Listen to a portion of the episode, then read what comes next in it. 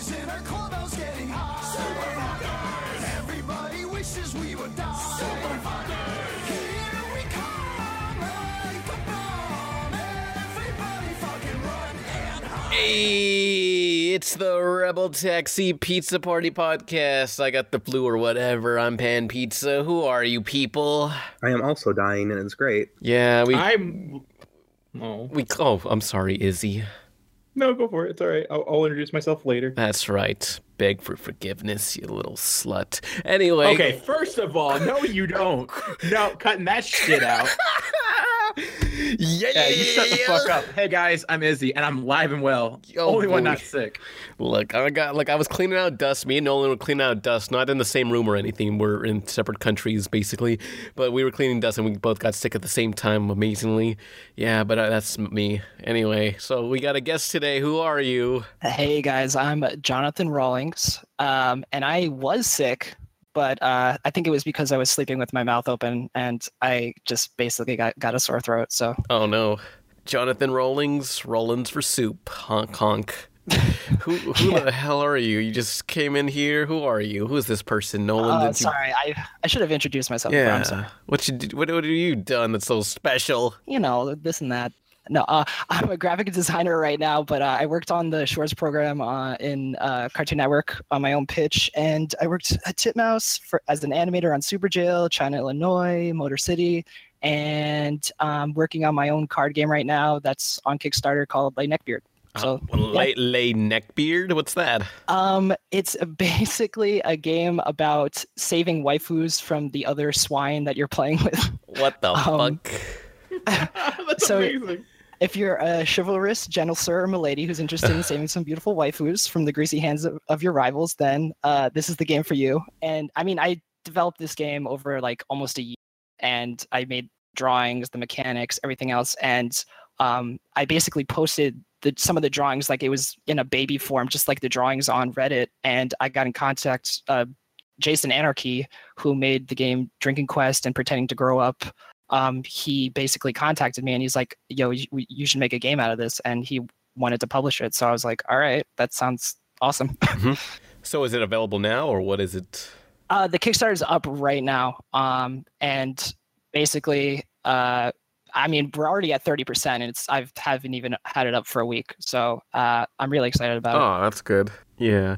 So, but yeah, you're also an animator on all these other Titmouse shows. Well, used to be, but Yeah. how'd you get started on that? Um, basically, my uh, animation teacher, um, Marty Abraham, he uh, got a bunch of our like uh, my classmates and I uh, like an intern job at Titmouse, like in our third year, and from there I just kept working. And after maybe like two semesters, and after I graduated, uh, Titmouse hired me, and I did a bunch of cleanup stuff, and then I became an animator and um, it was really awesome. So and it like working with all my I worked with my friends basically the entire time, so it was it was really great. Yeah, that's really cool to be an animator on a lot of these Adult Swim shows that a lot a lot of people actually like. Uh, but um, you also did Motor City, right? Yeah, I was a cleanup artist assistant animator on Motor City. That was insane. Like the it was very well put together and I was amazed by everything that was in that show. Um it was just so Yeah. it looks so awesome. Was that show a lot harder to work on since that feels like it's on a whole nother level of Yes. production? yes, they had to like hire some people from like Disney and like uh, I, I just felt overwhelmed with it and I definitely could not animate on that. Like I was just doing like the cleanup lines and everything and because I was just right out of school. Yeah. So I felt very overwhelmed and uh, that was that was a roller coaster, but Mm. it was Well, it was worth it. Did Motor City have like its own plugin to have like a CG ish like 3D head model thing? No, that was actually part of uh those weren't 3D at all. Like they were actually hand drawn every single like like section of the head and they were all movable. The cars were 3D and CGI, but the the heads were completely like turnaround heads and someone basically drew every single part of the face and head and I it was unbelievable. Yeah, essentially, like uh, there's a video online. I'll link to it below. But it, essentially, like they would just show the two these two dimensional heads of these characters rotating, and they have have it drawn for every single angle, all rotated around. It's cray cray. Yeah, no, it's amazing. Yeah, and that was such an ambitious show that Disney just butt fucked on camera. It's so sad. It's really sad. Yeah. But yeah, so what are your so yeah this this game uh, Le Neckbeard you know like how do you play it exactly? Oh, okay. So basically, there's two decks. There's a neckbeard deck and a waifu deck, and um, you have them side by side, and you you basically reveal a waifu, and she has these requirements. They're different colors, like red, orange, green, blue, and purple, and um, each one of those stands for a requirement, which are like appearance, ego, skill, intellect, and sustenance. And basically, all the cards in the neckbeard deck uh, have those cards in them, and so um, you use those cards. You play one card uh, per turn, and whoever fulfills the waifu's requirements first saves the waifu. So, God. so like, so like one um, requirement, like a skill, would be like speaking Japanese. Mhm. Um, an intellect card is like studying the blade, and like at the bottom of the card, they have like little quotes. Is like, I, I don't need to teleport if you're already dead, stuff like that. Uh, yeah. so, and also you have to watch out because you can give people responsibilities, and those are like the bad cards. So you basically give people responsibilities like eating vegetables or doing the laundry um, or shaving, and uh, that prevents them from playing their requirement cards towards the waifu. So it basically slows them down. But hold on here. if you have a white knight card, you can get rid of a responsibility completely by just putting it down a white knight card. Jesus. was this like something that you just came up with one night or what was this? Oh no, uh, this took like seven months to develop at least. Um, it, I had like five different versions of this game, and um, I went like I first started off with. Uh, do you know the game Cuddle? No. Um, it's a it's like a basically a um, card game where you use numbers and um, each card represents something else. But uh, anyways, I built off that at first, and then uh, it turned into something completely different, and um, it took such a long time to do. But um, yeah. I, I basically looked on uh on Reddit, the Just Neckbeard Things subreddit, and that had a bunch of good material. And um, it seemed like a lot of people uh, were into the. I, I I consider this like a culture, and I just wanted to share that with people. hmm So, um, I, and I thought it was a little bit funny. So, Yeah. but i, I don't want to make fun of anybody though. Like I don't want it to like put anyone down or anything. But because like This is my life, man. I'm, because everybody has a little bit of neckbeard in them. Oh. I think so. Unf- There's I don't so- want to make that bold of a statement. And it's an example of this. There, there's probably some kid out there who's like, "Man, I'm never gonna grow a neck beard," and someone goes up to him saying, "Don't worry, Jimmy. You always you had a neck beard inside you the whole time." Better get that out of you. Uh oh. I always wanted to like make a card game with my characters, but I'm like, crap. How do I make the rules? I don't know. This is hard. I'm, I give up. So yeah, I, pre- you know, I tried and failed. You Did just you gotta keep trying. Well, I didn't try, so you know.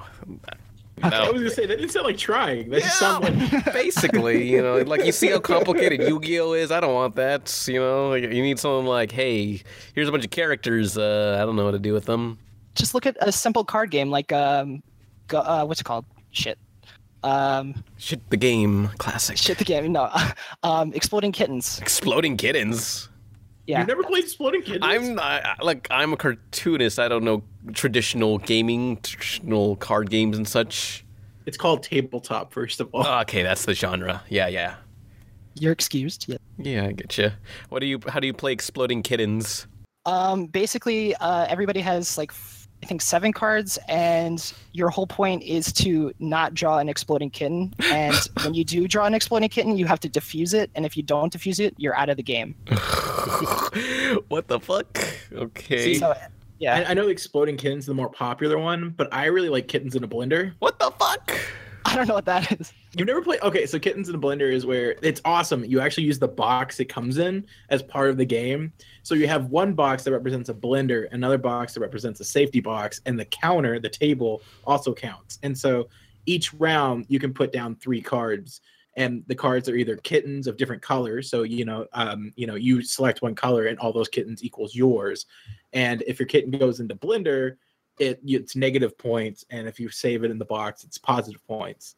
And so the, obviously the goal is to get more of your color in the box. And there's blend cards, stop blend cards, um, uh, and then a couple other trickery cards like moving cats and move all cats to blenders, etc., etc. You know, I thought Um, from the title, I thought this was a fake game, but I see I was wrong.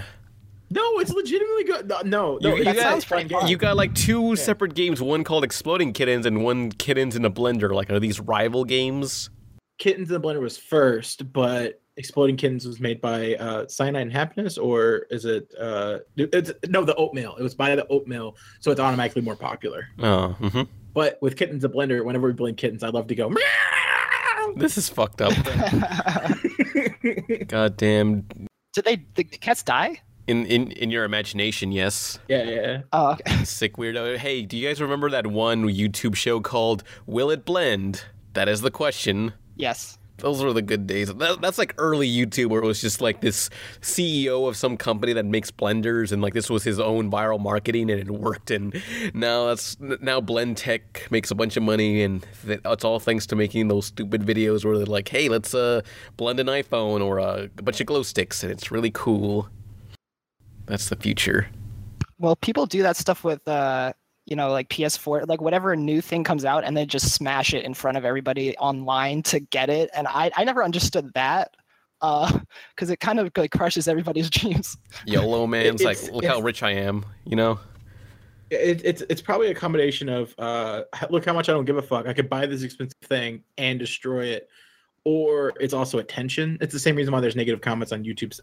Everyone wants reactions out of people, Uh, and it makes them feel a little bit more alive. Yeah, it's better to be get negative reaction than no reaction. You know, it's, it's always good. That's why I always bring shame upon myself and my family.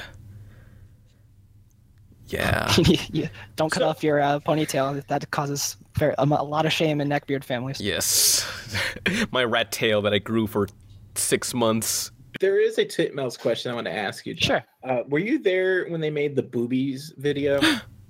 Um, I actually I just came out to LA and I I saw that in a theater on um Sunset Boulevard. Um, it they, I think it was for Five Second Day or around then, but I wasn't at the studio per se. I was uh, already in. I, when I moved to California, I wasn't uh, at Titmouse anymore, but um, I I definitely saw the video. Okay. Uh, for those who haven't seen it, T- uh, Titmouse and Rugburn, or they had like a alternate name for themselves. But on the internet, if you look on Vimeo or Newgrounds, there's a like a minute and a half video of a song called Boobies, and it's just a bunch of different animators animating tits. Oh yeah, I saw that. It's like, man, how much effort was put into this? I'll link it below. Yeah, and so I, I wanted to know the story behind it. If it was just like one of those things where it's like, all right, studio, we're closing down for a day. You know, Disney can go do their own thing. We're gonna animate tits today. It's like, well, Motor City's canceled. Let's uh, let's uh, do this. We got nothing else to do. Well, they do a thing called Five Second Day. Um, I don't know if you know about that, but they just basically don't do anything for that day except for everybody makes their own um, cartoon. Basically, you can team up with people in the studio, and you just for the entire day you try. You can. It has to be at least five seconds, and it could be as long as I did one actually, but it, mine was like a minute long. Um, you you kind of missed the mark on the five second I rule. did. Yeah, I think I went too long. Whoops. Yeah, because I've heard so much really good. Like uh, Titmouse is actually the studio. If I ever lived in California, was the one that I always aimed for. Uh, I have a couple of friends there. Colin, he does um, Lloyd the Rockin' Unicorn. Are you familiar with him? Um, I'm not sure about the show. I don't know about Nolan, but uh, my friend Nigel works there. Nigel Clark. Okay. Uh, he's an animator, um, and I, I don't know what show he's on right now, but um, yeah, he he usually is doing something over there, and uh, it's usually good. St- I think he did Niko and the Sword that was on uh, Amazon. I Oh. I saw that. Yeah. Um, but no, like I, I've just heard a lot of really good things about how fun it is working. And obviously, like the five second day just sounds like a blast, you know? yeah, it was a lot of. It's definitely a lot of fun. You just work on your own stuff at the studio, and you know, it's it gets shown in front of a bunch of people in a, a theater, and people get invited there that are from the industry, and they get to see your work. So it's really good um, promotion for your your stuff. Yeah, Titmouse is not like any other animation studio. It looks, it's it feels a lot more ambitious and just, I don't know. I, I like how sometimes dirtier their animation is. Like it's more, there's a rough, a roughness to it. You know?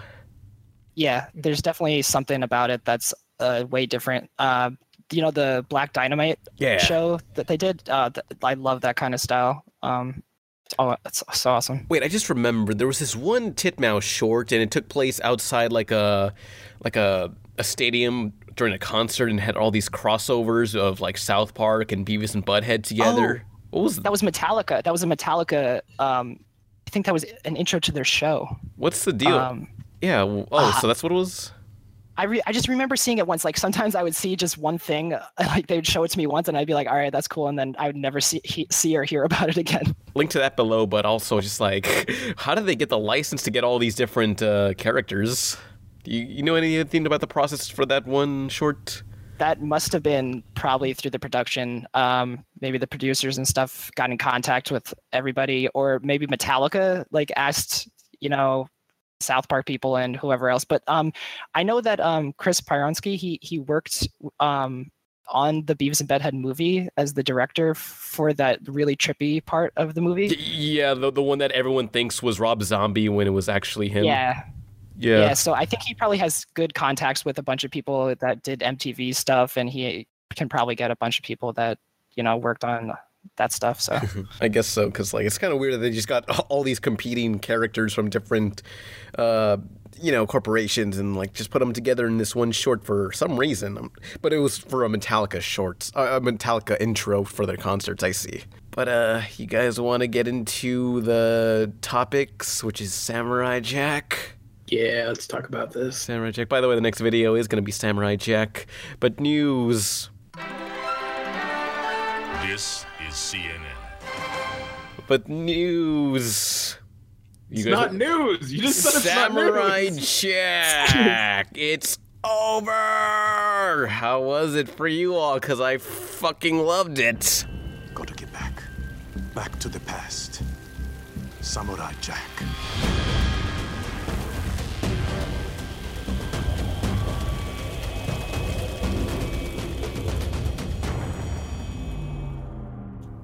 I had mixed feelings. Get the fuck out.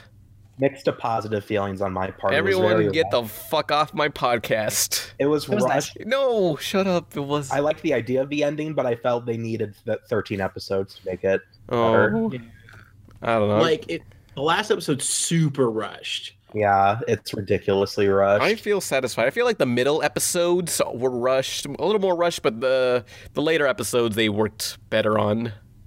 Well, because like you you have like the first like four episodes or so where it's like this really big build up to the sisters, Yeah. and they really take their time with it. And it's nice. It's it's perfect pacing, and then like once they kill off the sisters, it starts it starts getting kind of this weird pacing, and then at the very end, it's like oh shit, we only have one more episode left. Uh, quick, throw this hour long special into a half an hour. Uh, yeah. Also, we're gonna go. I guess go into spoilers. So if uh, you want, you don't want spoilers for Samurai Jack, uh, skip to. 37 minutes, 40 seconds. Yeah, I could, I could see how this is all a problem. Well, I, I love it. It's like the Samurai Jack just in it. Let's talk about the finale. By the way, there's gonna be spoilers. Duh.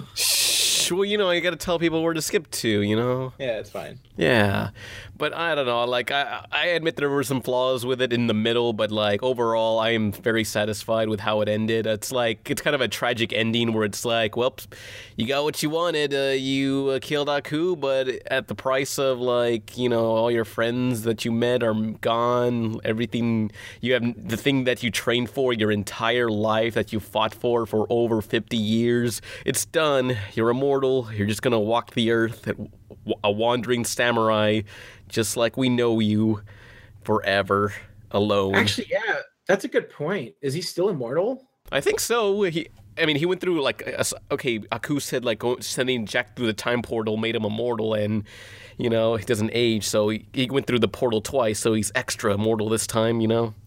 Maybe it cancels it out. No, no, shh, no, no. He's he's still immortal. Okay, so I guess my bigger issue with the fact is that no matter what, if you go back to the past and you kill Aku in the past, that means all the characters, all five seasons that we've just watched, doesn't matter. Yep. because it's gone. Pretty It much. just- it's they don't exist anymore. Yeah. And um and that what really makes it awful is you go back and watch it. There's so many times that Jack ignored a portal to save somebody when the obviously, if he went through the portal at time, that person would be saved or doesn't exist anymore, anyways.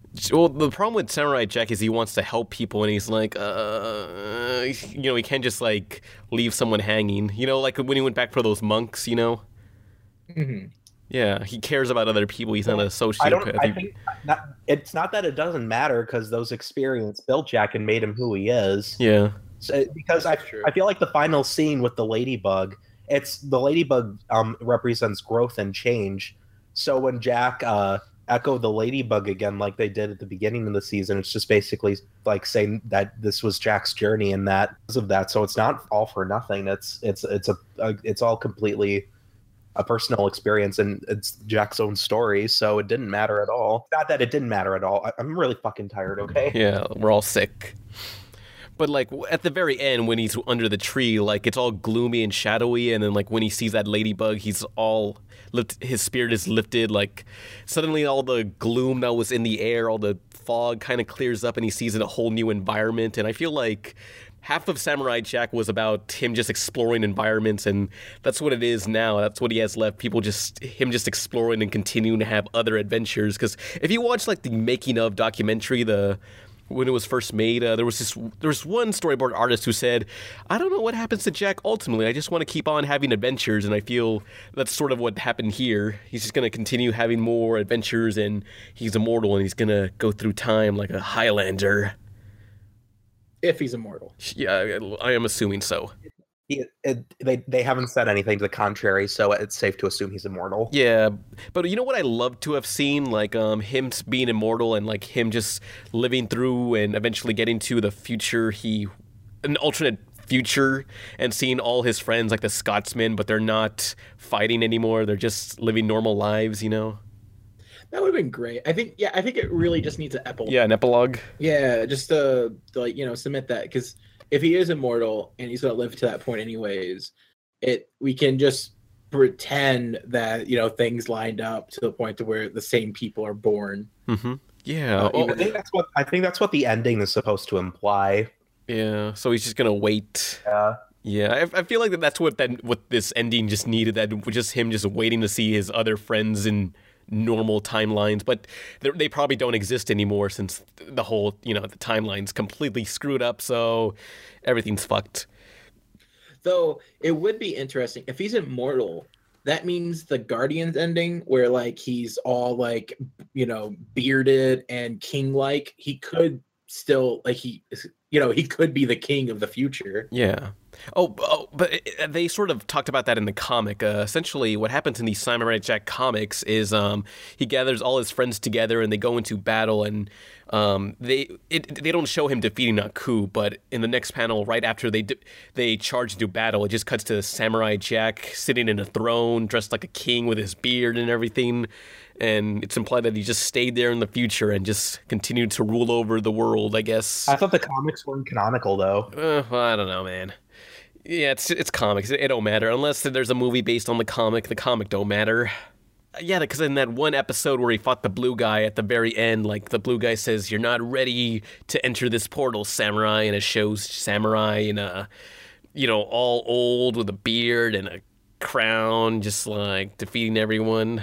A vision of the future that never happened in this series, in this uh, ten part miniseries. It didn't happen, so it's a little kind of weird.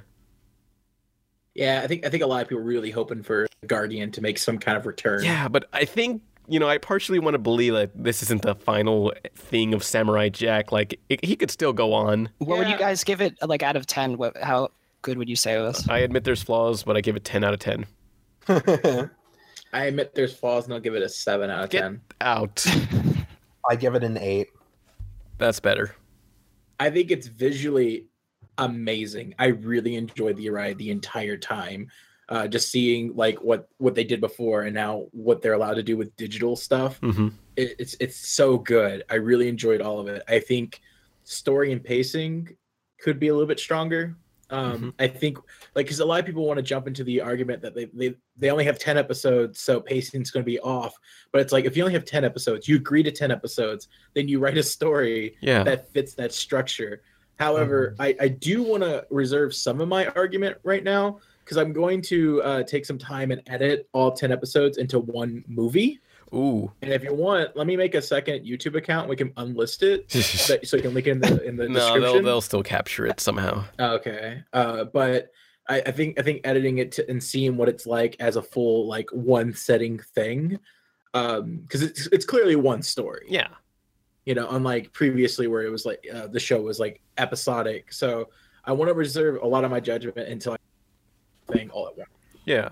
Because uh, for one thing, people say that the whole Ashi and Jack thing's pacing was off, but like, like they just met each other and they already want to fuck. But first off, uh, those two are virgins for life, so you know they're desperate. But and second, uh, since we saw these episodes one week at a time, like uh, it kind of made things feel longer than it really was. So it kind of helped that each episode was one week apart. I, okay, for That's, that, a, that's a poor excuse, though. To be honest, That's a really bad argument considering that I'll kill if you. said people, no, no. Listen, you're like everyone thought it was too short, but if the episodes were drawn out, made it feel longer, then why would it feel too short? What? Um, You're you said basically that- saying you're basically saying yeah, it's bad as short, but we had it one week apart, so it's fine. No, well, I mean, like, essen- I don't know. Essentially, they got. we- I mean, like, after uh, Jack wasted his her sisters, like, um, they still were, were bonding over several episodes, and then eventually they fell in love, and then they fucked. You know. I don't know. I don't. I don't know. I mean, How I wasn't. they? I wasn't against Jack and Ashi getting together. I mean, I I would have rather had them be a father daughter type thing. But you know, if they have to fall in love, that's fine. Whatever. I bet uh, she still calls Jack daddy. anyway, my beef. My beef is that their relationship was fairly platonic. Like that. I mean, obviously, um, um, for the first few episodes, I agree. and then um and and if they wanted to make it romantic usually i'm all for subtlety but if you're if you're gonna if you're not gonna have them at least like blush at each other like before that episode then uh yeah Yeah, i will i do want to say this because it pisses me off if um if jack and ashi were a same-sex couple nobody would be complaining It's true.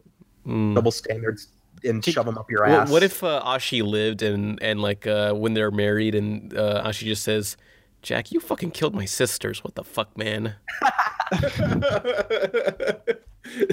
during during sex.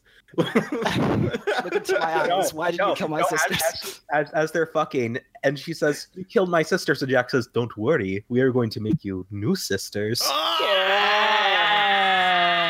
Oh, oh, okay, okay. While we're while we're on this train of thought, you know, Samurai Jack taught me one thing: you can't choose who your father is, but you can choose who your daddy is. Fuck. Damn.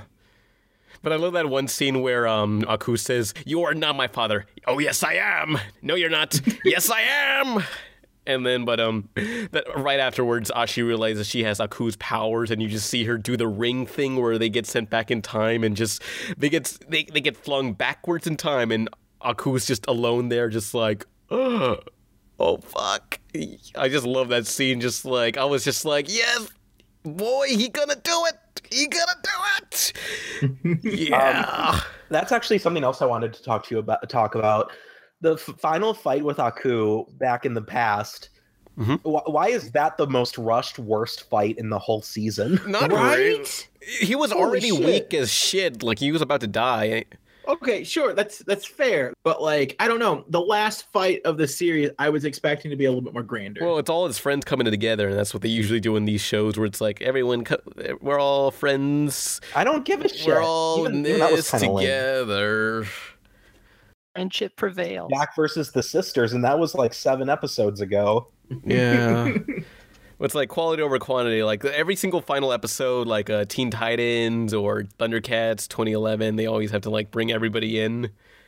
2011 was canceled though. Yeah. Shit. Well, that, their, their technical final episode that they made was them all gathering together and saying, "We are number one." Yeah. Avatar: The Last Airbender had a great final. That had like a two. That had a two-hour. You, you know what we need is like God damn a. it. You know what we need is a character that just solves all their problems by talking.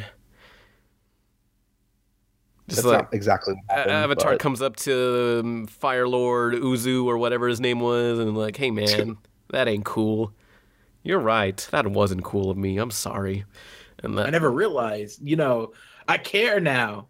It's like, I guess I didn't care before, but now I do. Bucks. Guess I was wrong. Sneak attack, and just fucking waste him right there. Fuck you, kid.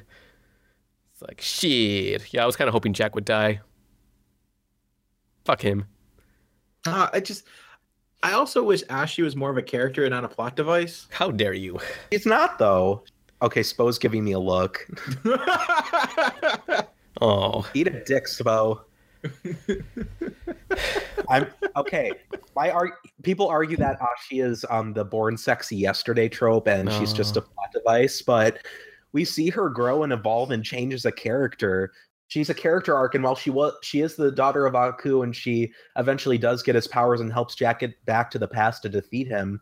She she is she is her own character. She has her own agency. Jack mostly was presenting the truth to her and then she came to the conclusion herself and she um traveled around the world and saw all the hope that he um and all the inspiration that Jack spread throughout the world. And she eventually real realized that she needed to help um change things and just because she was um raised to be an assassin everybody's li- and she got like she became Jack's love interest oh she's she's just a plot device she's the she's the born sex yesterday trope fuck off eat my dick I'd like to plot her device. okay, Pan's not allowed to discuss things. Oh. He just likes the character because she's hot. How dare you? I appreciate who she was. You know. You know, um, there was a story. There was a storyboard uh, that was um shown way, way, way back when this was first teased, and it showed this old guy with a beard and a hat, and then I think two of the sisters and uh, Ashi. Mm-hmm. I wonder what happened to that. that. That's when people first saw Ashi, Hmm. and and everybody was saying, "Oh, it's Alana." You gotta you gotta link that image because I want to see that because I'm curious what that is. Hold on, let me go look for it. We'll just wait out, cut this blank air out of the podcast. You can continue. I'll just mute my mic. Nah, we can we can wait. So, like, I guess the the thing about Ashi is that, like, uh, she- you're right. She does grow. So technically, she is a character. You know, she we do. She has a character arc. I guess it's just like at at a certain point when she fall uh, when she falls in love with uh, Jack, she just becomes a bunch of tropes. And I I just want to see more from her. I guess. Yeah, what do you want to see from her? like, I don't know. I don't know what exactly I want. So Is he uh, getting, is he getting put to task for her uh, blasphemous Yeah. um, statements? no, that. no. I mean, like, I don't know. Maybe I'm just unhappy. I was first kind of like that's how it ended, but I kind of appreciated how it ended. So you know, I'm I'm satisfied. Like I, I was like how I thought it was gonna end. Like since all the time portals have been destroyed, um, I had assumed Jack would be like, "Well, I can't go back to the past. I can't change my mistakes." So he keeps on going forth and you know inspiring other people to fight back and stuff. You know, Yeah, I I like mean, the idea of it too. Again, it's just rushed. I know, yeah, but Yeah. you know, well, I'm satisfied, you know, but I like what we got. You know, it's like you got what you wanted, samurai. Now your friends are fucking never born. I get I I tweeted this out earlier and I think it kind of sums up my thoughts is that like I think it ends the most logically way possible. Uh-huh. Like it, it but I, I just I don't know emotionally it's it's satisfying to me because Mhm. like a lot of the characters are gone, you know, they, they all don't exist anymore. Um He knew what he'd get. I think I think I would have really enjoyed a split timeline thing where like he ends up like because he's a, he's a character that lived in the future 50 years like at, at minimum. And so like he he's got to feel like a fish out of water back in the past you know? Like it, everything's so different he's a different character so he shouldn't really belong there anymore. So i would have loved an epilogue where he's like kind of you know like oh i don't i don't belong here anymore and somehow he's able to like I, my work's not done and he wants to go back to the future to help repair what was aku in the previous timeline Well, the thing about Samurai Jack is he was always very traditional and stuff. He didn't like, you know, it, he, uh, he had to like. I mean, in this series, like he was using a motorcycle and guns. He like forgot who he was, so that's why he didn't use traditional weapons. But now, I, I don't know. Never mind. Like he, like he, he was always like stuck in the past, no matter what. You know. Mhm. Yeah. but now he's not you know like it, it, it- that is a proof that that is a like physical like sh- proof of that he's changed Well, I mean, if, if anything, it will sort of be like, you know, if I were to like transport back to 1995 and be like, oh, snap, PlayStation 1's coming out. Like, oh, I can't wait to listen to th- this song on my iPod. Oh, okay. It's like that, you know? However, you could argue that when he got the shave and went back to classic Jack design, when he got the sword back, he's he just reverted back to classic Jack. So um, he might have not changed anymore because magical gods looked at him. Like, changed uh, emotionally. Yeah, I mean, it might that might be like he just reset it mentally and everything else. He's now balanced and horny. I don't know, something like that, yeah. You know. That was a good episode. Yeah, so it's over. It's fucking over. Samurai Jack's fucking wasted. I do have to admit, uh, I, I've harped on it enough, but I do want to say some positive things. Hmm. I really enjoyed Aku live streaming the original intro. Yeah. Uh, I do feel like they missed the opportunity to have that be the intro for that episode instead because we got two intros this time technically. Mm-hmm. Uh, which again, it's a rushed episode. That could have been 30 seconds. They could have developed something. Yeah. You know, it's, it's- and they just spend a lot, a, a while, just like saying, "Hey, here are all my little sister. I mean, little, my my daughters. Uh, uh what's his name? Uh, Scotsman. You know, he was. Yeah, I love that the Scotsman tried to hook up one of his daughters with Jack. I thought that was great. Oh god damn it! That's terrible. that was hilarious. That's horrible. No, but yeah, this uh, art you linked, I'll link it below for everyone. I, uh, maybe it's just concept art or just well, I see the storyboard squares, so I don't know. Could be uh I, that look kind of looks like Jack, but it also doesn't. no, that's definitely No. Jack. But I think what it is is that scene where uh, Jack is showing Ashi around the world, seeing what Aku does. That's evil. It look, looks like a scene Yeah, like yeah. that. That's Pimp Jack. Yeah. Pimp named Jack. Yeah. Pimp Jack. Hey, hey, remember? Oh, remember in that one flashback episode in the old series where Jack was le- met some girl, and I think they bonded over a cricket or whatever. Like, you know, she's probably an adult back there, so he'll probably like tap that ass now. He's got the time. Um, I was gonna say, isn't um Ashi like the third time Aku has cucked Jack? Basic, I think second. You know, the, the, No, the comic the comic had a storyline where um Aku bo- Aku disguised himself as a girl and bonded with Jack and J- and he he was like pranked you bro. damn it! what an asshole! Clearly, Jack has a type. I, I want Jack to. s- I, I don't know. I want Aku to say, "Ah ha ha! Now I know what your dick looks like." Aku. Aku just like reveals all those dick pics to all over the world. It's like, look, everyone, it's his dick. It's squared. What an asshole! But uh, is that all? Hey, John Rawls, you know, you got anything to say about Samurai Jack? Are you reading Uh, the chat? I mean, I basically saw the original one, and I saw like maybe one or two episodes of the season five, but I never finished it. But I don't care that you guys spoiled the entire. thing, Yeah, sorry, basically. bro. Yeah, it's no problem. I don't. I don't mind at all. I actually like getting spoiled things sometimes because then I know what's going to happen, and I. I mean, it, it's good to hear another perspective when, like, talking about something because then I can just watch out for it and then form my own opinion on it afterwards because it seems to be a good. I mean, you guys have been talking it up like it's the fucking like really awesome. So, uh, I mean, I can't wait to see the ending basically, and uh, I don't know. I I just thought that the first um like like 11 years ago whatever the the original ones were amazing and i i got inspired from those basically because the artwork and everything so I mean, like I heard, like when he- when hearing spoilers, like it kind of helps you anticipate what's going on. Like you're on your edge of your seat, thinking like, "Oh, it's gonna happen! It's gonna happen!" Like I heard some people say it's a better experience to have it spoiled, but I don't know. I mean, no i like what- hearing people's interpretations too like it might happen differently than what you when what people say so mm-hmm. yeah. Did you, you know a show that's really that was really fun to watch, knowing the ending? Death Note. oh i love death note What's the Like- ending? I well, I found out like who wins out of the two, and so like every episode felt like it was going further and further away from that ending.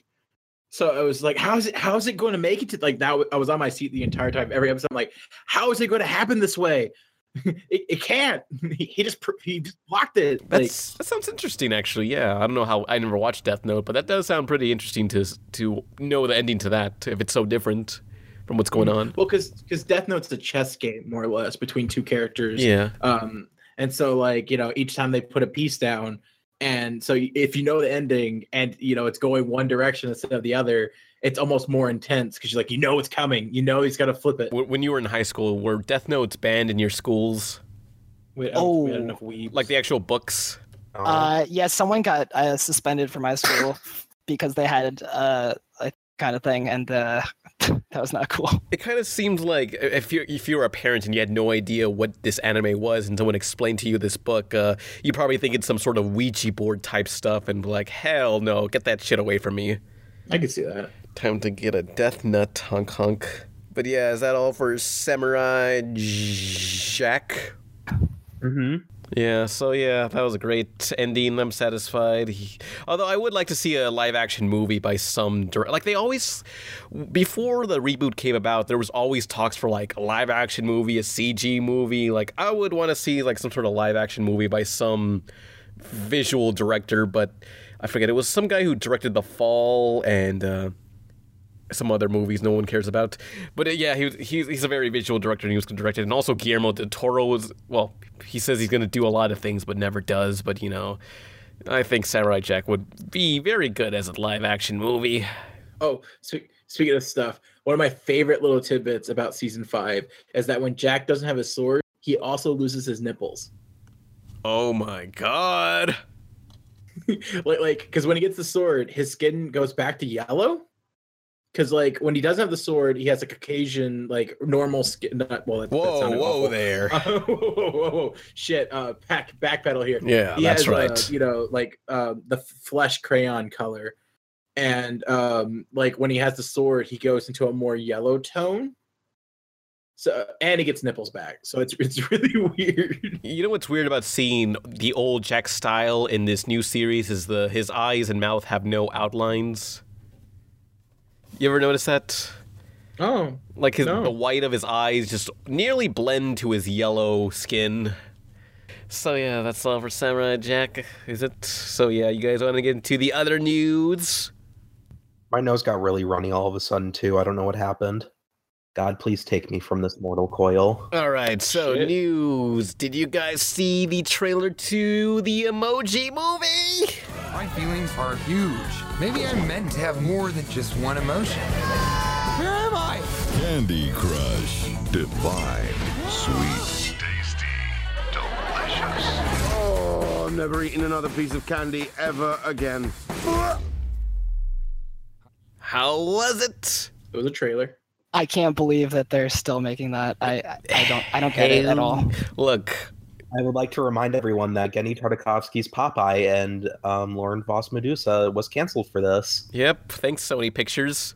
You know, just when Sony thought like, "Mm, okay, after the Ghostbusters reboot, there's no way we can make a movie that's more hated before its release than that, and here we are. And then Sony Animation Pictures said, "Hold my beer." Yeah, we we need like an what we need to do is have an all-female emoji movie reboot. Well, I, I think you said it best. I mean, like they just want some form of reaction. Like they want to. It's a negative reaction, but they got a lot of people to give her negative reactions. So I think a lot of people are going to actually watch this. Unfortunately, Time to get trolled. I think it's a combination of things. I think it's both a negative reaction, but also they're like, okay, what what concept can we take and basically remake the Lego movie? Oh, emojis. okay, in The Simpsons, there was this one skit called uh, DreamWorks' car- no cards, but it's seriously the same exact movie. Just the whole like, oh, I don't fit in with anyone. I'm special or something like that. I gotta. Fi- we don't need to be put in cliques. We gotta be individuals or something. You know, that's like the plot of every CG movie ever. Essentially, yeah. This one's about the the guy who has the meth face, and he apparently starts having uh, different emotions, and he's afraid that whenever he gets sent to somebody else, like there's a in in phone world like with emojis and then there's an outside phone world with actual people and this guy the main character is afraid that he's gonna not have he's gonna have something else besides the meth face and screw up his message and apparently he does and then gets banished This is so stupid, but oh, so, when we were talking about the emoji movie uh, a couple of months back, like someone in the comments said, if the plot's about a meh emoji who can display more than one emotion, then he's the avatar of emojis, He's the Neo. the one emoji. Yeah, and- oh, it's funny in this trailer they show like this is where all the emojis that don't get used end up, and one of them was an eggplant emoji, which is a goddamn lie because I know a lot of people that use the eggplant emoji for various things. But but Yeah. this the but the uh, movie takes place inside the cell phone of a teen boy, so you know he still hasn't discovered those feelings. So you know, eventually, it feels like Inside Out, but with emojis. It, it it feels like Inside Out and Lego Movie like snuck off, had sex, and had a little affair, and then had a baby, and this is the bastard stepchild. And Wreck-It Ralph, that too. He was there, uh, bukakiing everyone. Yeah. Okay, but let's let's not talk about this shitty movie and instead talk about the Captain Underpants movie. Yay! We already talked about that. So, what's there to say about Captain Underpants? Because it looks pretty good. They released the theme song, which is done by Weird Al Yankovic.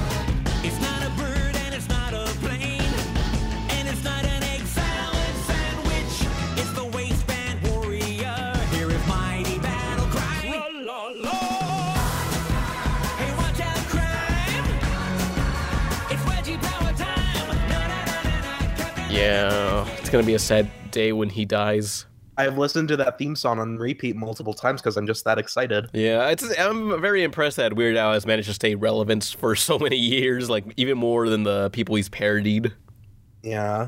oh i saw him actually um when i at lunch one day i was in a pizza place and he just sat down and i don't know he had like a philly cheesesteak sandwich or something like that and then he just got up and left i was like all right well that's cool Just was he sad and depressed? Yeah, no, he was he was just sitting at a pizza place that like near my work, and uh, he just got up. He, he did look a little sad, but then he left. Oh no! He was by himself. You Oh, went to a pizza place and he got a fucking Philly cheesesteak? Are you kidding that's me? Weird Al. What do you expect? It was called a panini. It's called Panini, the the the place. So it has a bunch of different stuff, like uh all Italian stuff. But I usually got pizza. That's so sad. Like I imagine like Weird Al Yankovic sitting on a bench like that one Keanu Reeves sad image. oh no. Weird Al, please come on the podcast. Yeah, he's too cool for this podcast. We can barely get any regular cartoon people, you know. You know, everyone's like Yeah, you guys got me. I, that's not. You Well, guys are in general, of the- like you're a rare occasion. We usually just get some jack off off the internet, but you actually did did things, so that's impressive for us, you know. okay. Man, the creator of Chowder. Yeah, that's Yeah. once, you know. Yeah, that's cool. once, you know, every other time we get like, hey, I, uh, you know, I jacked off in a bucket. Uh, can I be on the podcast? Essentially, we get those type of people. We had the voice actor of Clarence. Yeah, like 40 years ago, you know.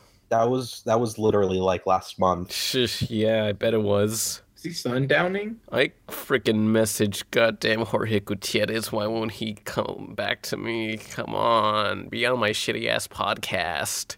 Stop stop fucking publicly whining for people to get on the podcast. That's probably the reason why they didn't come on. Damn. Okay. Also, maybe it's because I said some things about some of his characters that I wanted to bone. But anyway, hey, Captain Underpants. Yeah. This is why Nolan's our publicist. Yeah, I guess so. Is- He's, he's our PR.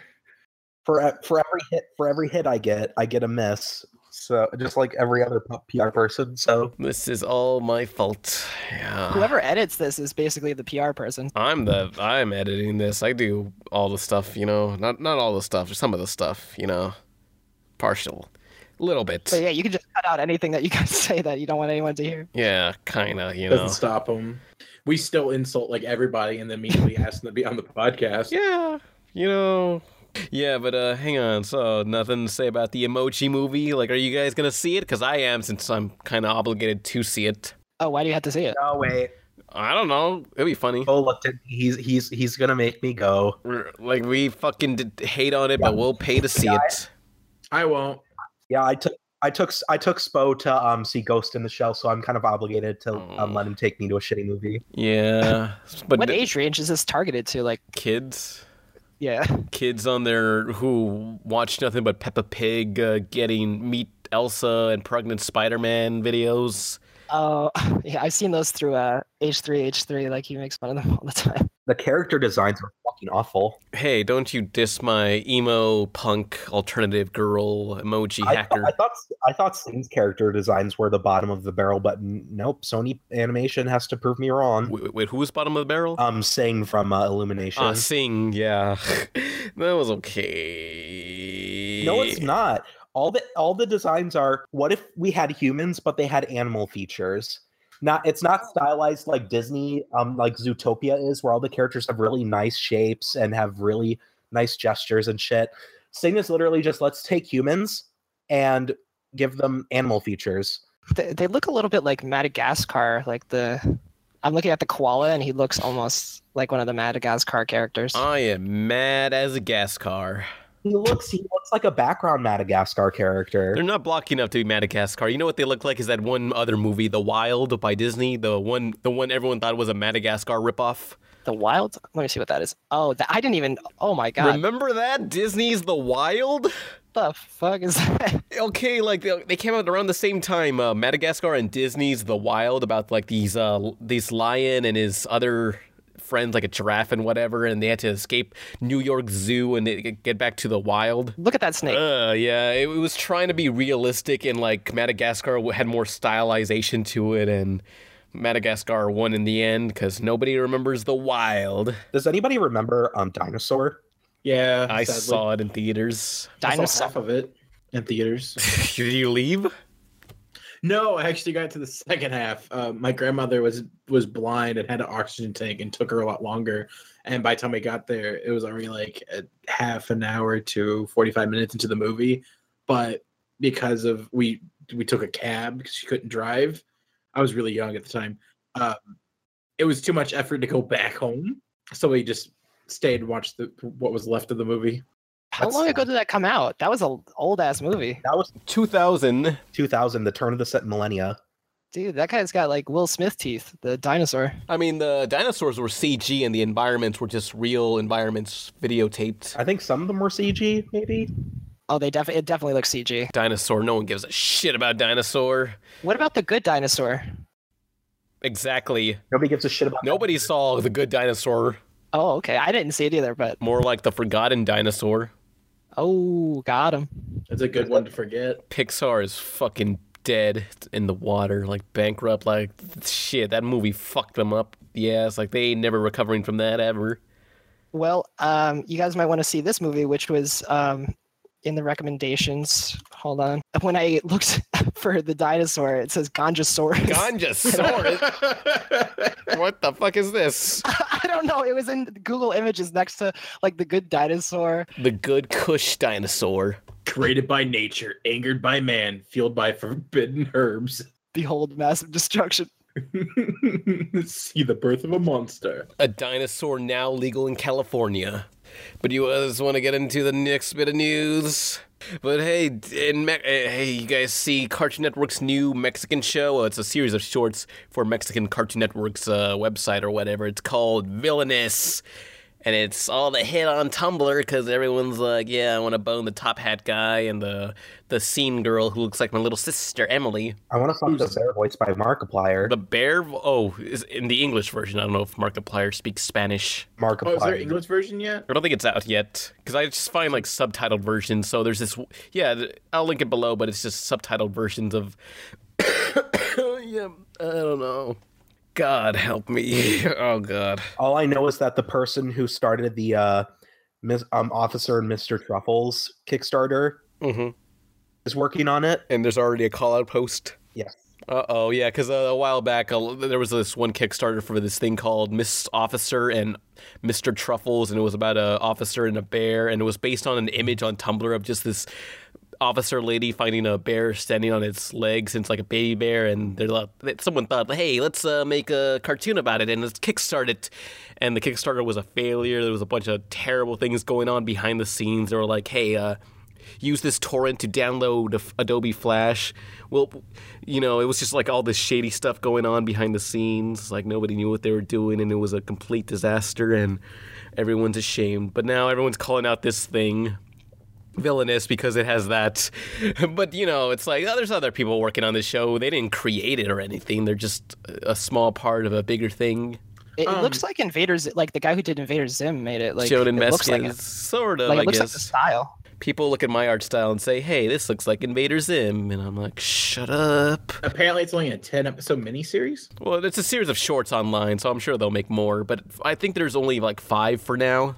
I'm not sure. They're each a minute long. Yeah, I think Cartoon Network has been doing the thing where they just make 10 episodes like a mini series just to see how it does. And then once, you know, they see the ratings and stuff that they just like say, oh, hey, well, this d- did well. So let's uh make it a show. Let's give it 23 episodes. What's weird is like it seems like 10 episodes the new 13 episodes because I keep hearing news like Gorillaz is getting a TV show. It's 10 episodes long. Deadpool is getting a TV show on FXX. That's other news. It's 10 episodes long. Like all these things are getting 10 episodes things. They don't want to commit to it because like it might be bad. Like if it's like a new IP or something like that, you know, you they have no idea how it's going to do.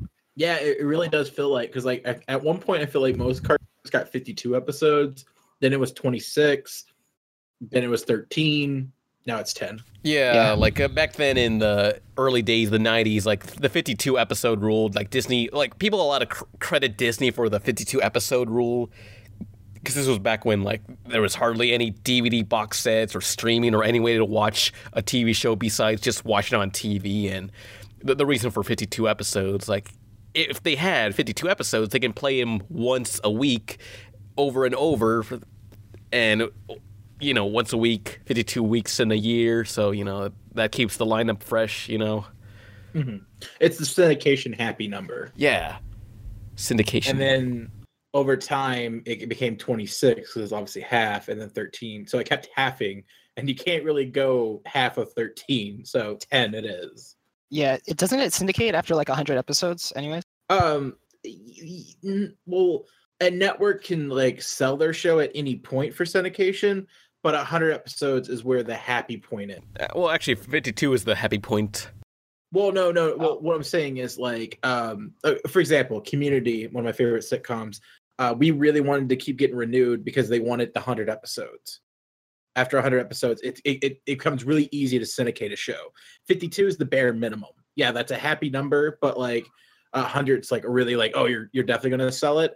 And then uh, when they got when the Community syndicated at season three, that really hurt the chances of the show continually getting renewed Mm-hmm. because at that point they're now making more money by just letting other channels re- do reruns than creating new episodes. Yeah, that's kind of like the weird uh, thing about syndication. Like, the more episodes there are, the more likely they want to cancel it, I guess, or I don't know. But basically, like, hey, it, it costs less money to, to just cancel it and uh, just let people run it again and again. Dicks. Like remember, remember the Charlie Sheen thing where like got kicked off for Two and a Half Men. Mhm. Oh yeah. Uh, there was literally talks like uh, until they hired they got Ashton Kutcher on. Um, they was they were literally hired. They were talking about like not renewing it because they make so much money off the the re-air. I remember Ashton Kutcher and when he was cool. And then people wanted it to continue, and they and they said, "Hey, we're going to continue it." And the fans were like, "Great!" And then they did the series finale where the creator just fucked everyone over and gave them the middle finger. Yeah, they, they basically put Charlie Sheen in a coffin and said, "Yep, he died. Fuck it." That wasn't the finale. Oh, that's the first That was- first of the new season. Yeah. What happened in the finale? The I finale. don't know. I didn't watch that far. The finale, Charlie Sheen, they, they they like tease Charlie Sheen about to walk up to the door and knock on it, and then a piano falls on him, and then the creator um turns to the door and says "winning," and then a piano falls on him. I think. What the fuck? Oh yeah, I remember this. Good god. Hold on, That let me- sounds awful. That sounds. Why would they do that? Just fuck you, Charlie Sheen, basically. I still think he's kind of funny, but he got out of control at a certain point doing his own comedy shows and shit. I that was out of control. He was very popular a couple of years ago. He was the Russell Brand of his time, you know. And he did a Comedy Central roast too. He's no longer a meme. Who would who would Russell Brand be considered now? Nobody. Is he still doing movies? I haven't seen him in Nope. anything in a while. Nope. Oh, I don't know. He, I guess he's hiding. Yeah. Uh, who, who's hiding right now? Who's a celebrity? Uh, I haven't seen uh, Mike Myers in a while. I think he's dead, possibly. It's true. Yeah, after Shrek, everyone who was in Shrek just fucking vanished. Like, have you seen uh, what's his name, Eddie Murphy? I, I, haven't. was, I was about to say that. Yeah. Where the fuck did he go? I think they're making a new Shrek. So Yeah, they they they say that, but when are they gonna really do it? You know, I don't know. they've already made like multiple spin-offs. It's not like it's not that hard. They're waiting on something. You just I don't know what's gonna happen, but they're just waiting on it. They're waiting on Puss in Boots to pass away, and then they do a, a just about his boots. It's gonna just be about Puss in Boots' boots. Uh, apparently, uh, it's going to be released in 2019 or 2020. Script's already done, and the story's being written by the Austin Powers writer. Can't wait for them to bomb this Puss in Boots. Also, I linked the two and a half men ending. Yay! But uh, you you guys want to get into some Sonic news? Sure. Oh yeah. Oh boy, I sure do love Sonic. Sega presents one champion of good, one pawn of evil. It's Sonic and Knuckles. Not only is it the greatest Sonic game ever, it also comes with lock-on technology. Plug in Sonic 2 and use Knuckles to play in a whole new way. Sonic the Hedgehog, the new video game Sonic Forces, has announced that they, they're gonna allow you to create your own Sonic character. And one of the best part, Huh? What? one of the character, t- one of the uh, species is a bear. Uh oh. Have there been any bear characters? I mean, I mean, big. No, not- I don't know what the hell the- big is. What There hell was a is he? polar bear in Sonic Fighters. Oh yeah. Oh yeah, was- Bark. Yeah, those characters nobody cares about. Everyone loves them. I mean, Yeah, ooh, so many classic characters like uh, Bark and Beat the Green Bird or whatever his name was. Bean. Bean. Bean, yeah. I'll bean him a good one. Can you be a Remember Chao? Fang. I don't think he can be a Chao because that'd be abuse. You know, oh, I was thinking. Speaking of abuse, um, I was thinking of this idea like a Smash Brothers fighting game of Nickelodeon. Although you could never have the Rugrats in there because that'd be kind of fucked up to beat up a child. You know, a baby. You know. Anyway, hey, Tommy so- Pickles coming out of nowhere. yeah, just like fucking waste him in the face, you know, like uh Aang just like blows him off the fucking f- cliff or whatever. No, no, no. Aang just gives him like a the the the drinks on the bottom of the sink, you know, and just gives him that. Jumping back to the actual topic at hand, um, there's eight different species you can choose, and fox and echidnas are both not an option. What the fuck? Yeah, Everybody that's- wants to play as Knuckles. Echidna, you fucking idiot. All right, yeah, I guess so. well, why not foxes then? Fucking Sonic lore. What, what where's the fox? What's- Okay, first of all, they've had plenty of echidnas, and in the RPG that no one likes, they brought the The echidnas RPG's back. not canon. And it was sued by fucking Ken Penders, who's an idiot Oh, and thinks that every every Echidna OC he's ever made is his own character. Ruh-roh. And now he's going to make a shitty comic book that's awful. I hate Ken Penders. Ken Penders, if you're listening to this, fuck, fuck yourself.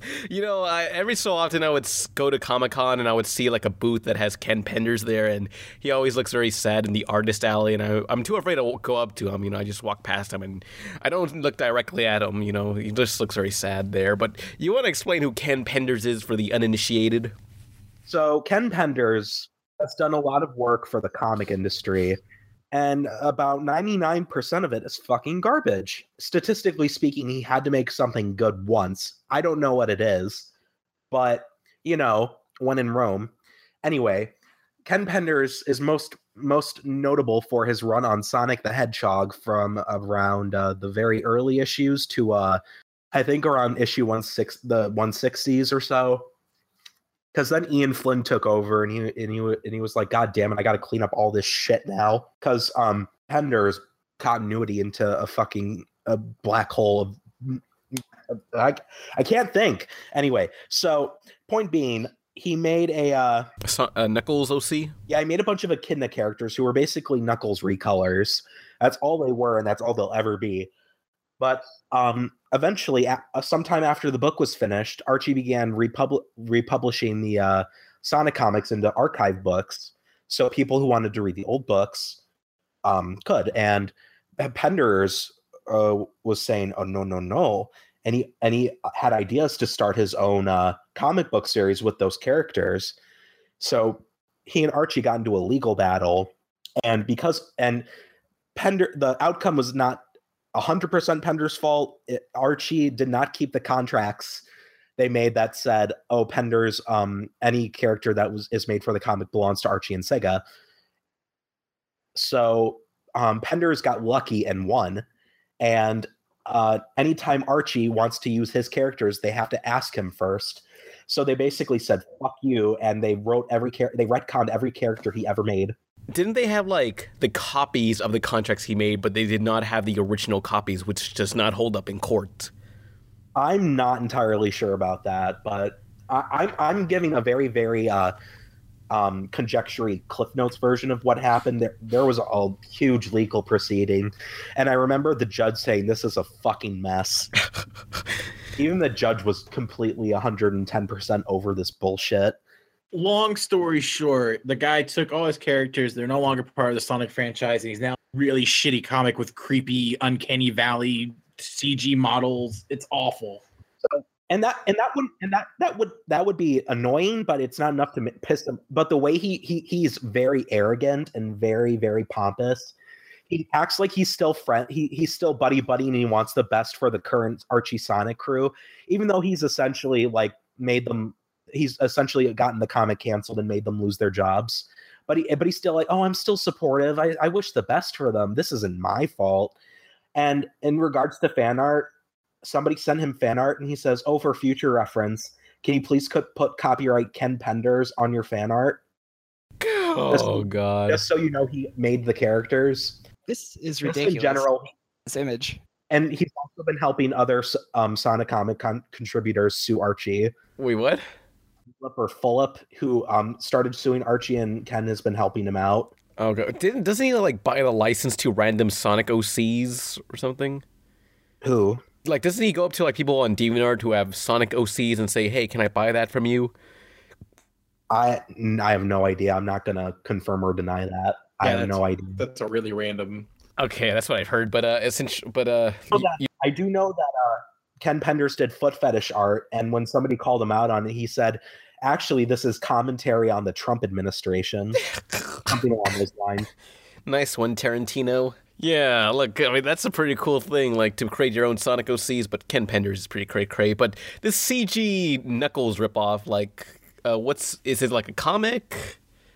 What's this thing? I'm gonna link it below because it's fucking terrifying. Is what it is.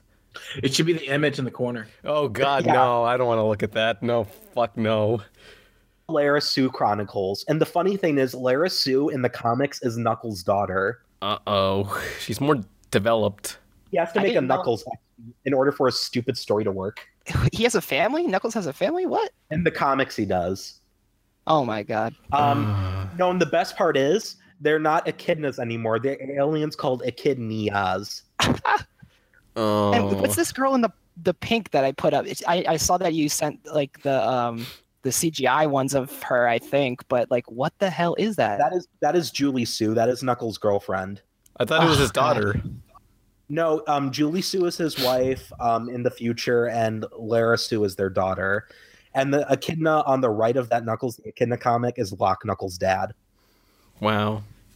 Very wise looking. Yeah. So Ken Penders. Please Penders. notice that. Please notice that every um every Knuckles char- every Knuckles character that's related to Knuckles just is essentially Knuckles.